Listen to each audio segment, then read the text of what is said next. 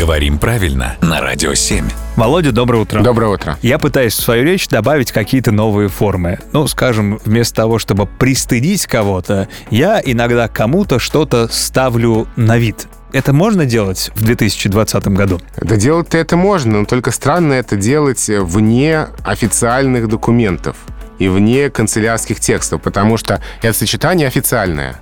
Поэтому, ну, ну, в ситуации, когда официальный строгий выговор, когда перед тобой на ковре подчиненный, ты его распекаешь. Так. Вот ты ему ставишь на вид, это выражение имеет значение вынести порицание, сделать замечание.